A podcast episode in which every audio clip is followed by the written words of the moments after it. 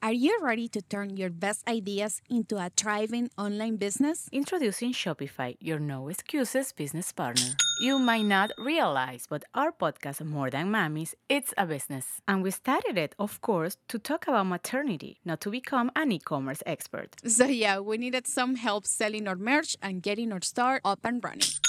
Woohoo! Another sale! Shopify is a commerce platform revolutionizing millions of businesses worldwide. No matter if you are a garage entrepreneur or a big business, Shopify is the only tool you need to start and grow your business without the struggle. With Shopify single dashboard, you can manage orders, shipping, and payments from anywhere, giving you the insights you need wherever you are. Sign up for $1 per month trial period at shopify.com slash sonoro, all lowercase. Go to shopify.com slash sonoro to take your business to the next level today. Shopify.com slash sonoro. With everyone fighting for attention, how can your business stand out and connect with customers? Easy.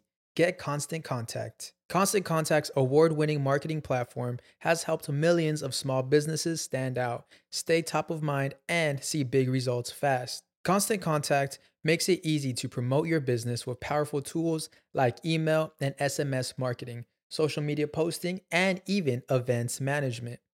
With Constant Contact, you'll reach new audiences, grow your customer list, and communicate more effectively to sell more, raise more, and fast track growth. Don't know much about marketing? No sweat. Constant Contact's writing assistant tools and automation features help you say the right thing at the right time every time. Plus, you can send with confidence, knowing your emails are actually reaching your customers thanks to Constant Contact's best in class 97% deliverability rate. I'm a small business owner and I believe that this is a great tool for other small business owners. In small businesses, you need to create a team. And if you're starting by yourself, Constant Contact can be the team that you need. Tackle any challenge with Constant Contact's expert live customer support. Plus, everything's backed by the 30 day money back guarantee. So get going and start growing your business today with a free trial at constantcontact.com. Just go to constantcontact.com right now. Constant Contact, helping the small stand tall. ConstantContact.com. The numbers that were coming out in 2020, we were thinking this is really apocalyptic. A lot of the people that were in precarious situations ended up falling deeper into poverty. And that's really something that's disappointing and is really a setback to the SDGs. We know we have COVID happening. We know we also have a huge economic crisis, but we're going to step up due to really strong action from individuals, from governments, from communities. We've averted the worst case scenario. It's not as bad as we thought it might be. We've got the equipment, we've got the staff. And do you know we can feed 600 kids for $200? How did it make you feel when you went up and saw the kids eating? It's a visceral feeling, isn't it? It's from your heart to your head to the front of your face. It's like, yeah, this is, this is a good thing. I can say it was a great experience. They were happy, and that makes me happy too.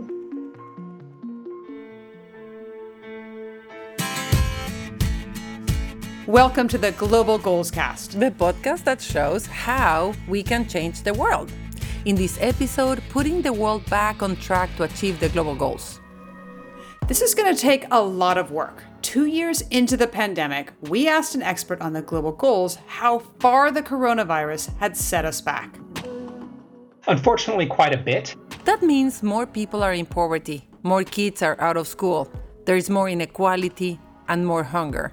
More ground to make up if the world is still going to achieve the goals by 2030. But here's the good news while the situation is tough, the setbacks are not nearly as bad as they looked earlier in the pandemic. And a big part of the reason is the way individuals, organizations, and governments have stepped up. We're going to visit a town in Rwanda where this happened. Yes, that's such an inspiring story. A hotel that had very few guests because of trouble lockdowns stepped up to use its kitchen and staff to feed hungry school kids. Before we take you there, we will get an overview on COVID 19 and the global goals. This coming up right after this message.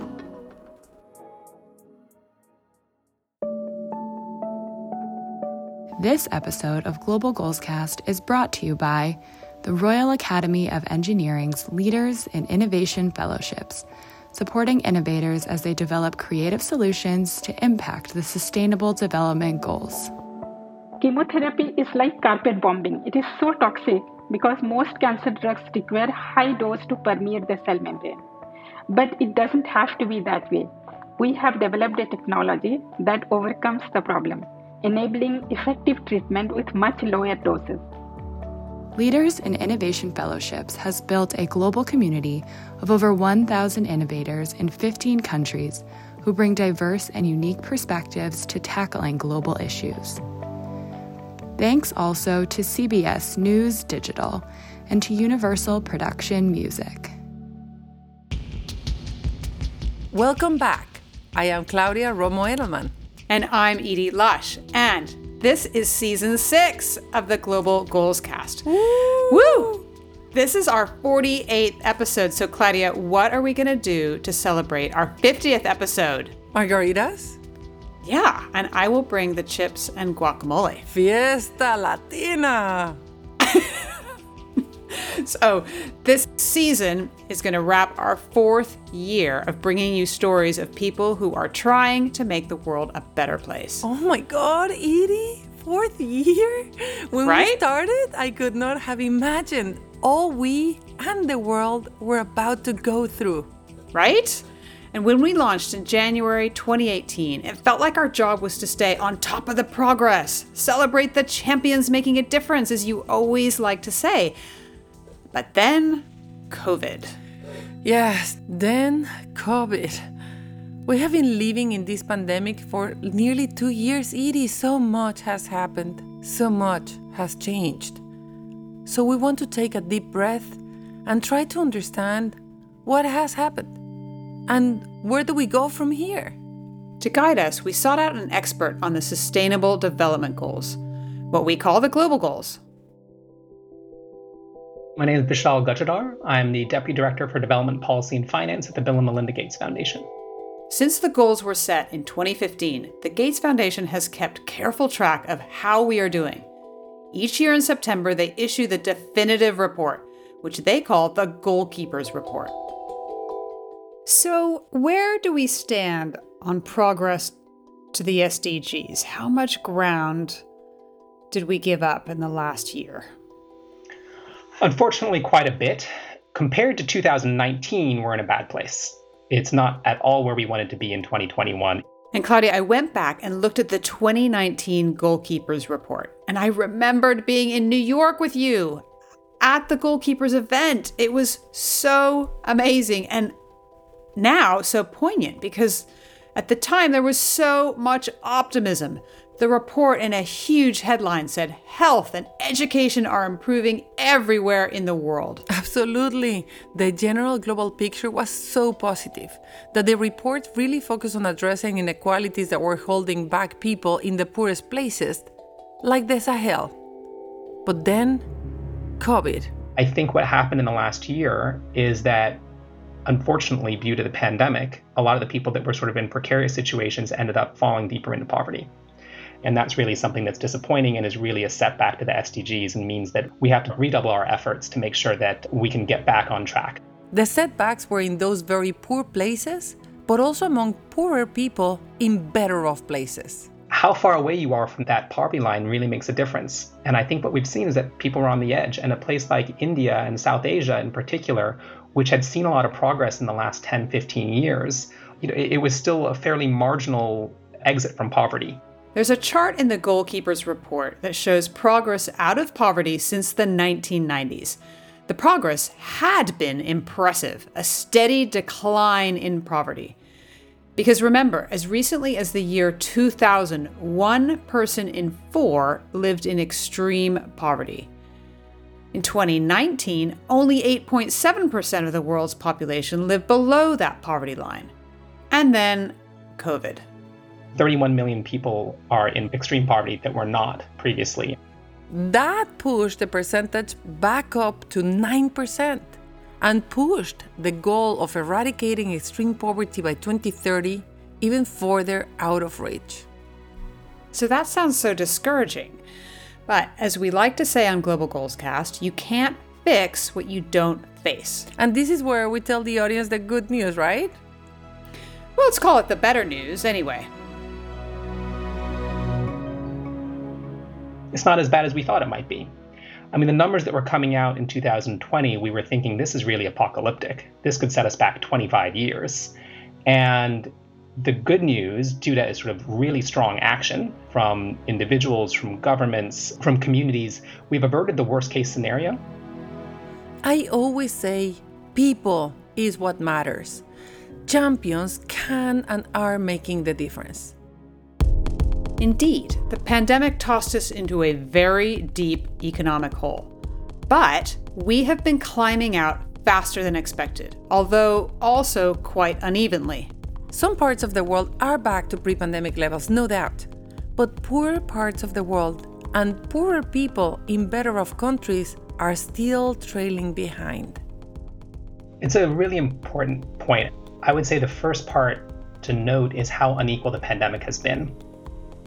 It's hit different populations very different, hit different countries. It depends on the structure of your economy. It depends on the, you know, the kind of industries that your country is involved in. We know that certain industries are higher concentrations of women or men.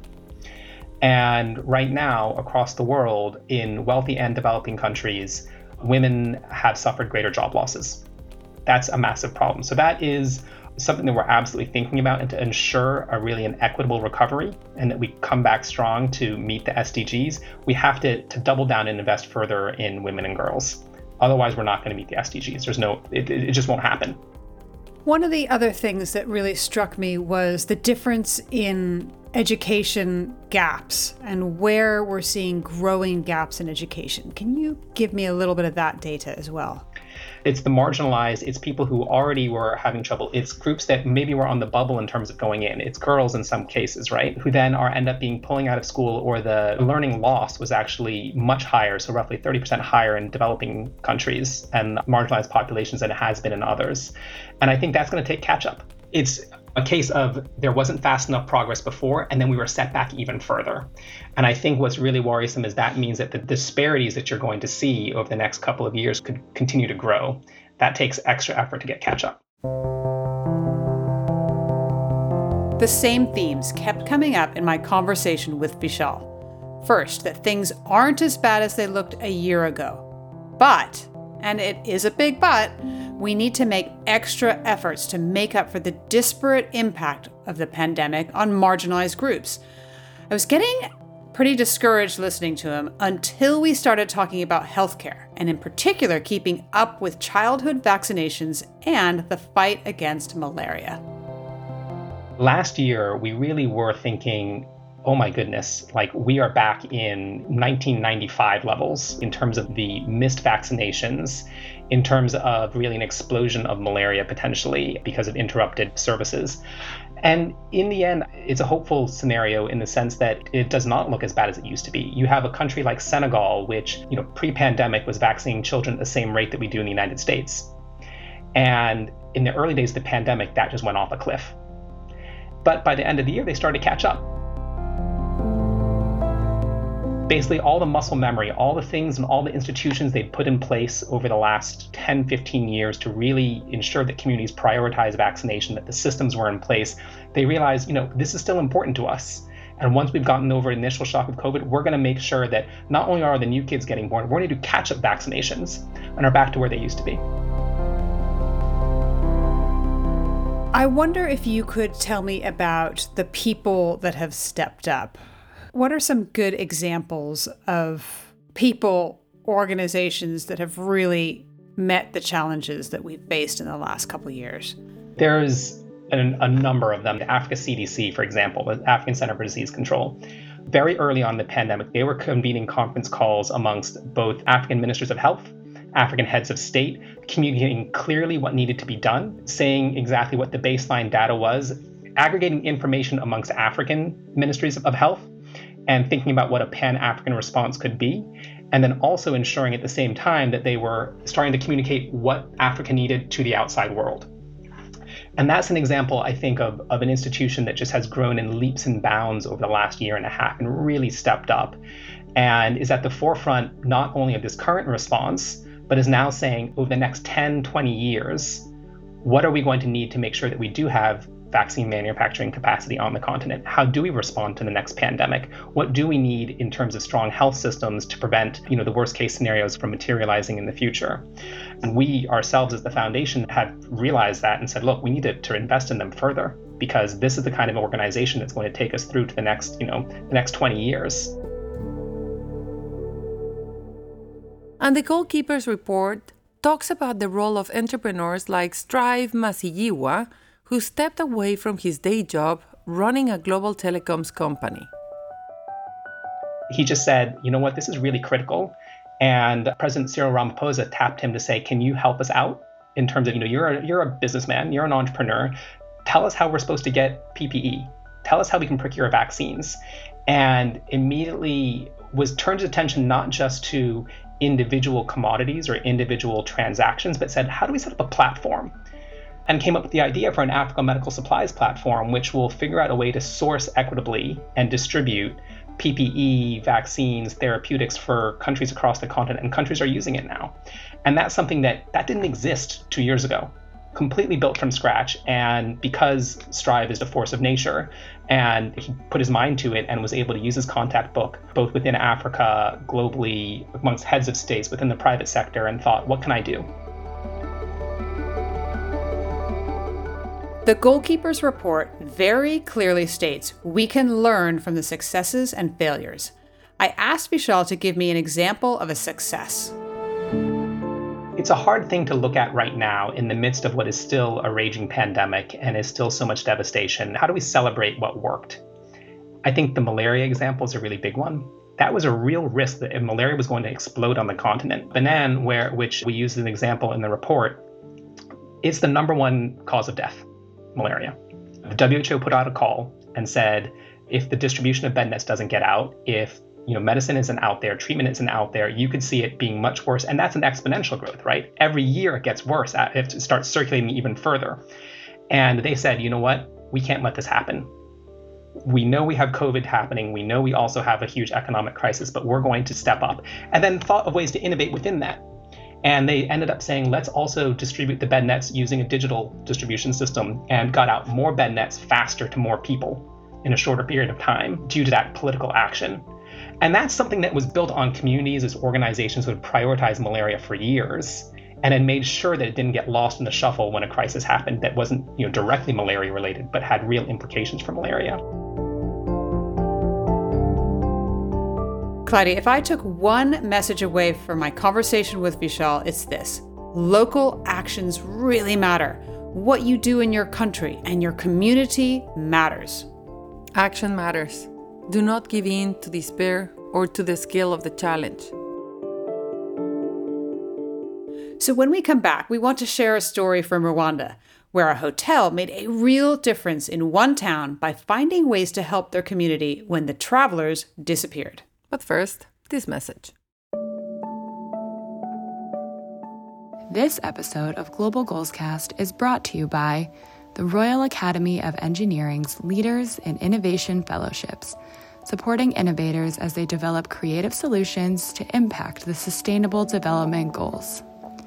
Dr. Nusrat Sanghamitra is an Indian innovator best described as a scientist, entrepreneur, and motivator. Nusrat is committed to making a difference in people's lives with her scientific and personal endeavors. Cancer is a complex and painful disease. Cancer drugs are extremely toxic and it makes life miserable for cancer patients not just the patient but the whole family get traumatized. In 2019 alone, we lost 50% of them, along with my dad. That was the time I experienced the devastation of cancer firsthand. And after that, there was no looking back really. The goal of my life was defined with more clarity. Chemotherapy is like carpet bombing. It is so toxic because most cancer drugs require high dose to permeate the cell membrane. But it doesn't have to be that way. We have developed a technology that overcomes the problem, enabling effective treatment with much lower doses. Our technology is like a nano needle that tunnels through the membrane to deliver the drugs. and it's able to carry cancer drugs as well as therapeutic biomolecules. And it gives very minimum adverse immune reaction and it is targeted. We aim to make cancer therapy less painful with better outcome for 18 million patients worldwide, improving their quality of life so that they get to embrace life with all those small happiness and wishes of life. That's not just Cygenica's mission, but it's also my personal life's goal to create that ripple effect by my personal and professional endeavors to make an impact in oncology and to make significant contribution to the global fight against cancer. Welcome back. That was Dr. Nusrat Sanghamitra. You can learn more about her work at cygenica.com. That's C Y G E N I C A and about the Leaders in Innovation Fellowships at the website of the Royal Academy of Engineers. Claudia Vishal gave us a compelling overview of the global challenge. We're further away today from achieving the global goals than we were in 2019. That is discouraging. But there was also an important message about how we are really all in this together and how each of us can make a difference and how those individual and local actions add up to progress. Or, for the moment, at least add up to far less damage than we first expected from the pandemic and economic crash. You found a good example, didn't you, Edie? I did, in the town of Nyagatare in Rwanda. The pandemic hit hard, and lockdowns threw people out of work. When we were in lockdown, Everyone was locked in their homes. No one was working. Most of people feed their families as they, they work. So it was not easy. That's an understatement. That was Jessica Rusaro, a trainee at Mantis Epic Hotel and Suites. It's me who, who took the, the, the, food to the school. I was lifting the food to the vehicle, then to the school. That is Nyasiga Charles Kabujangari, staff member at the same hotel. The hotel caters to ecotourism, but with the pandemic, it found itself without any ecotourists.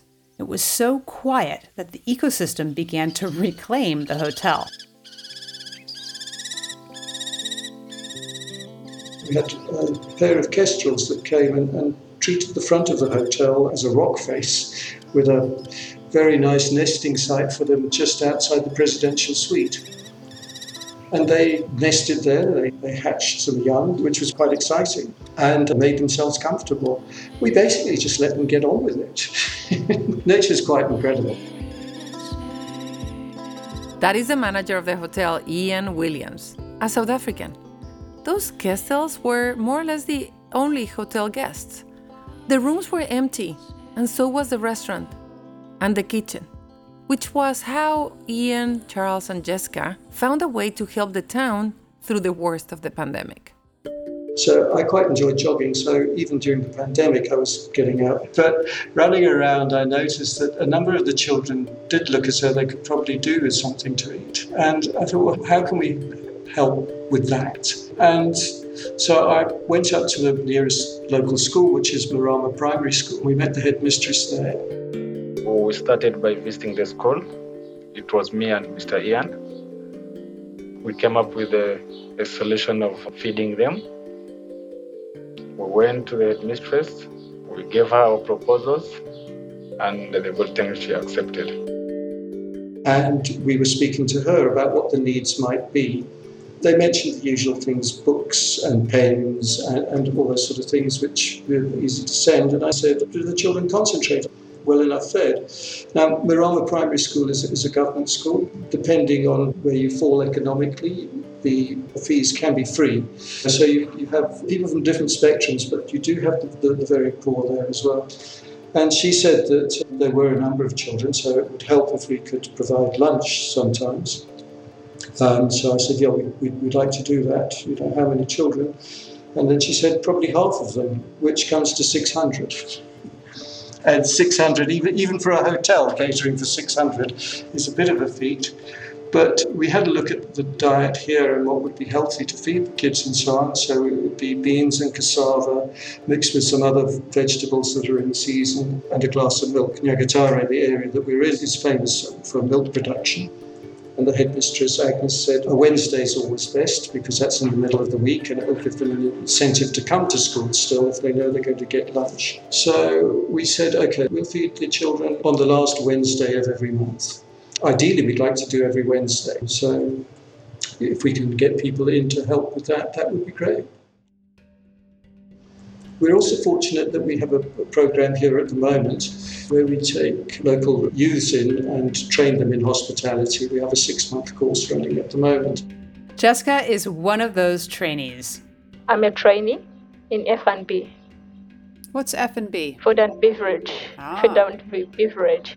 So I thought it would be a good exercise to use them for this, to learn that hospitality is not only about providing food to people who can afford, you know, $100, $150 a night, but it's also about being part of the community. So we made that a project for them as well. So we included them as well. As a trainee, I got involved and we were serving students, gave them milk, gave them food. What was the food that you served? It was cassava, cassava and beans. What was it like when you were feeding the kids? I can say it was a great experience as you, you get to serve people, you get to interact with little children. They were happy. They got to share, to eat together as students in one class.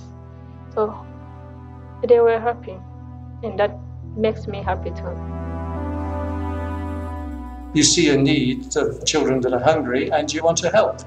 And one other thing I want to say about hunger is, you know, I don't think I've ever been hungry in my life. Okay? I don't think I've ever been hungry and thought, when am I going to get my next meal? You know, I walk to the fridge, I take something out. We don't really know what, what hunger is. We've got the equipment, we've got the staff, and we've got the pots. And do you know we can feed 600 kids with a glass of milk for $200. When people are, are, hungry and need food, a dollar makes a difference. You know, so it's not as though we're looking at thousands of dollars needed every month or every week or whatever it is. Hopefully, we get some other people to come on board so we can do it on a weekly basis. You know, it'd be great to do it three times a week, but it's also so that they know that people care about them, which is so important, isn't it? You know, I mean, I'm sure we've all been at stages of our lives, if it's been financial or emotional or whatever it is, a, a call from a friend, an unexpected call from a friend to say, How's it going? or I'm thinking of you, or something like that, makes a huge difference. Now, if we can show 600 kids that we actually care that they do get a, a, a decent plate of food, even if it's currently only once a month, you know. How did it make you feel when you went up and saw the kids eating? It's a visceral feeling, isn't it? It's from your heart to your head to the front of your face. There's actually a physical feeling involved in it as well. It's like, yeah, this is this is a good thing. From your heart to your head to the front of your face. That is what doing the right thing feels like. And this is such a good example of how stepping up to make a difference can be done anywhere by anyone. And that includes all of you out there in podcast listening land.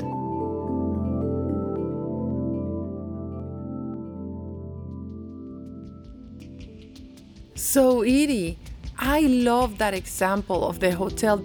I have seen that again and again here in the States, looking at the Latino community and the resilience of the people and how strong humankind is is so clear. You know, like we have been hit so, so hard by the pandemic, and yet people just pivoted and are coming back. And while we had the hardest drop, we're the fastest to come up. So it talks about the resilience of communities and it talks about communities helping each other. We, the Latino community, self organized to take it to where we are in Queens and in Bronx. And through that effort, through the Hispanic Star Hubs, as a fact, all across the country, normal people and volunteers were able to distribute more than $14 million in product donated by more than 20 companies, supporting more than and reaching more than 1.5 million Latinos, 450,000 families organized in more than 50 cities. That is actually the miracle of humankind.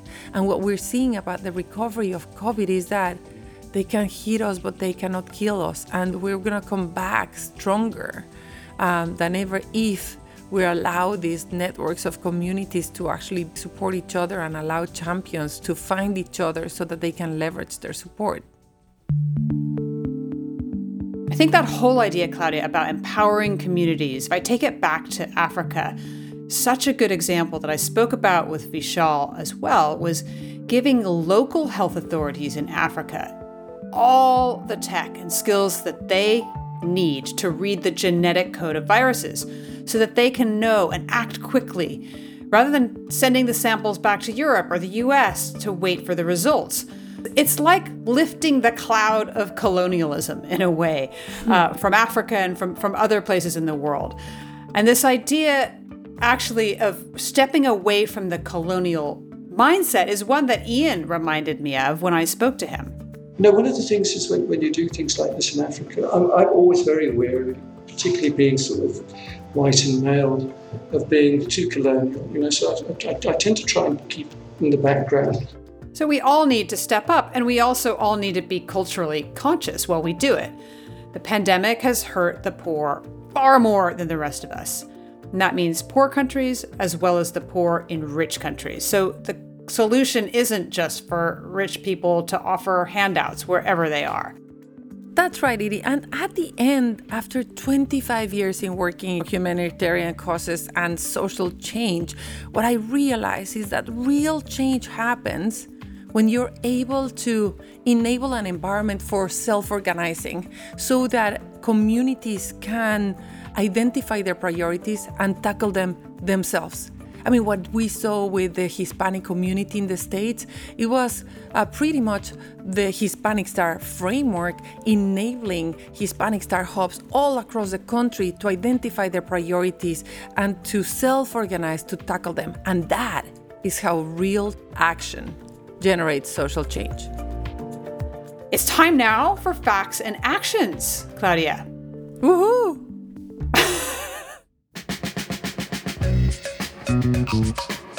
So, facts in this episode coming from the Gates Foundation Goalkeepers Report.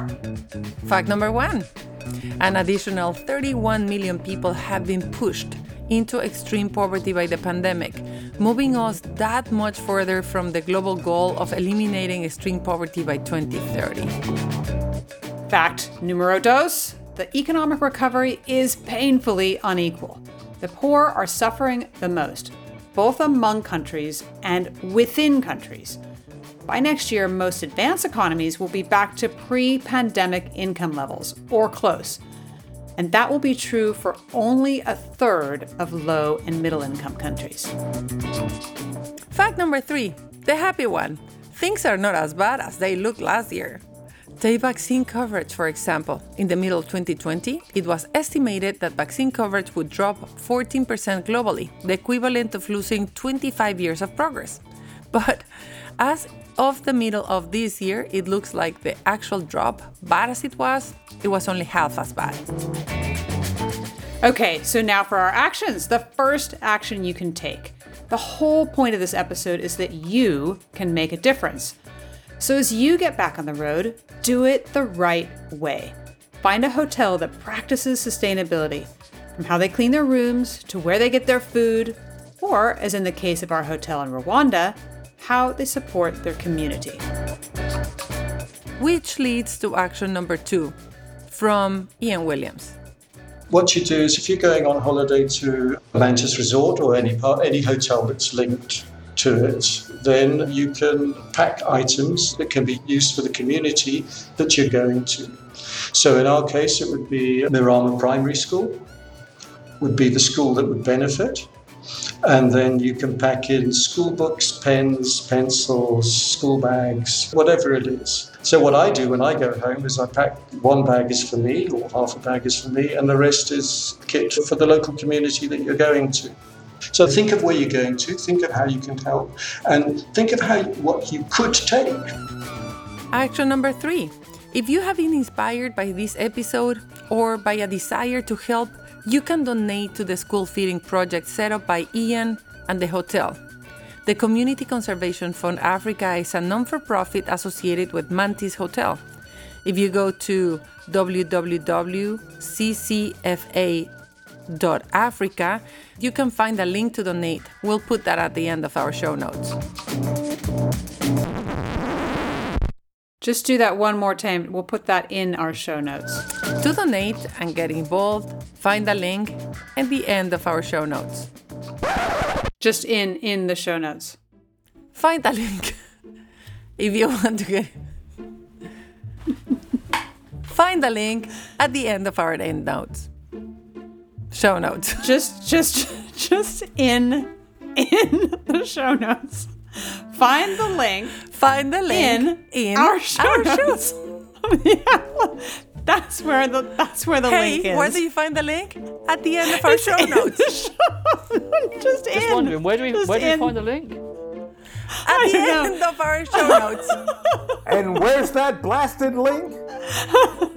in the show notes. In the show notes. Find the link in our show notes.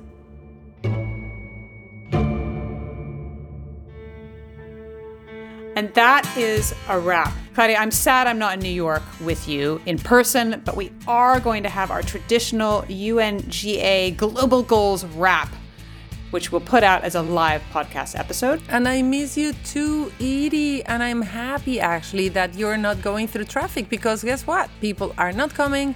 And so you're not missing out a lot. So don't have any FOMO. Thank you to all our listeners, to everyone that participates in the show. Thank you for the people that believed in us for the last four years, 48 episodes on counting. So see you next one, 49. Exactly. Follow us on at Global Goals Cast, whatever your social media preference. Give us five stars and tell your friends. And we'll see you soon. And check in the show notes. and find the link to donate at the end in the show notes. It's just in. It's not at the end. In the show notes. Goodbye. Global Goals Cast was hosted by Edie Lush and Claudia Romo Edelman. We're editorial gurued by Mike Oreskes. Editing and sound production by Simon James. Our operations director is Michelle Howard. Music in this episode was courtesy of Universal Production Music, one of the world's leading production music companies creating and licensing music for film, television, advertising, broadcast, and other media, including podcasts. Original music by Neil Hale, Angelica Garcia, Simon James, Katie Crone, and Andrew Phillips. This episode of Global Goals Cast is brought to you by the Royal Academy of Engineering's Leaders in Innovation Fellowships, supporting innovators as they develop creative solutions to impact the Sustainable Development Goals. Thank you to CBS News Digital. The struggle is real, and we know that firsthand being daughters of hardworking immigrants. That's why on La Lucha es Real podcast hablamos un poquito de todo. Somos Angel and Edith, long term best friends who have authentic conversations, giving us space to be vulnerable without judgment because La Lucha is real. We want all of our amigos who listen to us to feel a part of the conversation and feel empowered to become a better version of themselves. A veces bromeando y a veces llorando, pero siempre mejorando. La Lucha is Real podcast is available wherever you listen to podcasts.